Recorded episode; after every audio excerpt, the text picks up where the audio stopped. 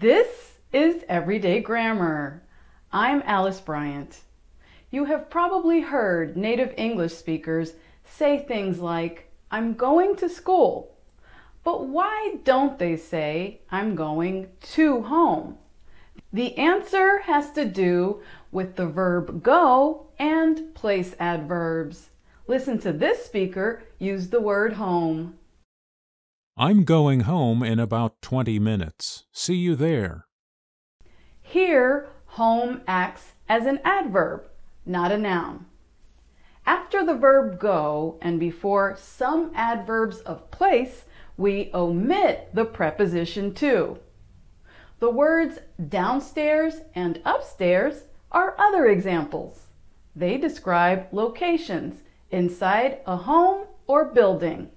Listen to how this speaker uses one of them with the verb go. Great! Let's go upstairs. The meeting is on the second floor. Other adverbs that follow this pattern include there and somewhere. Listen to these speakers and note the word to does not appear after go. I hate staying home. I want to go somewhere fun. How about the park? I'm going there for a walk later. It's also worth noting that we use this pattern with verbs other than go.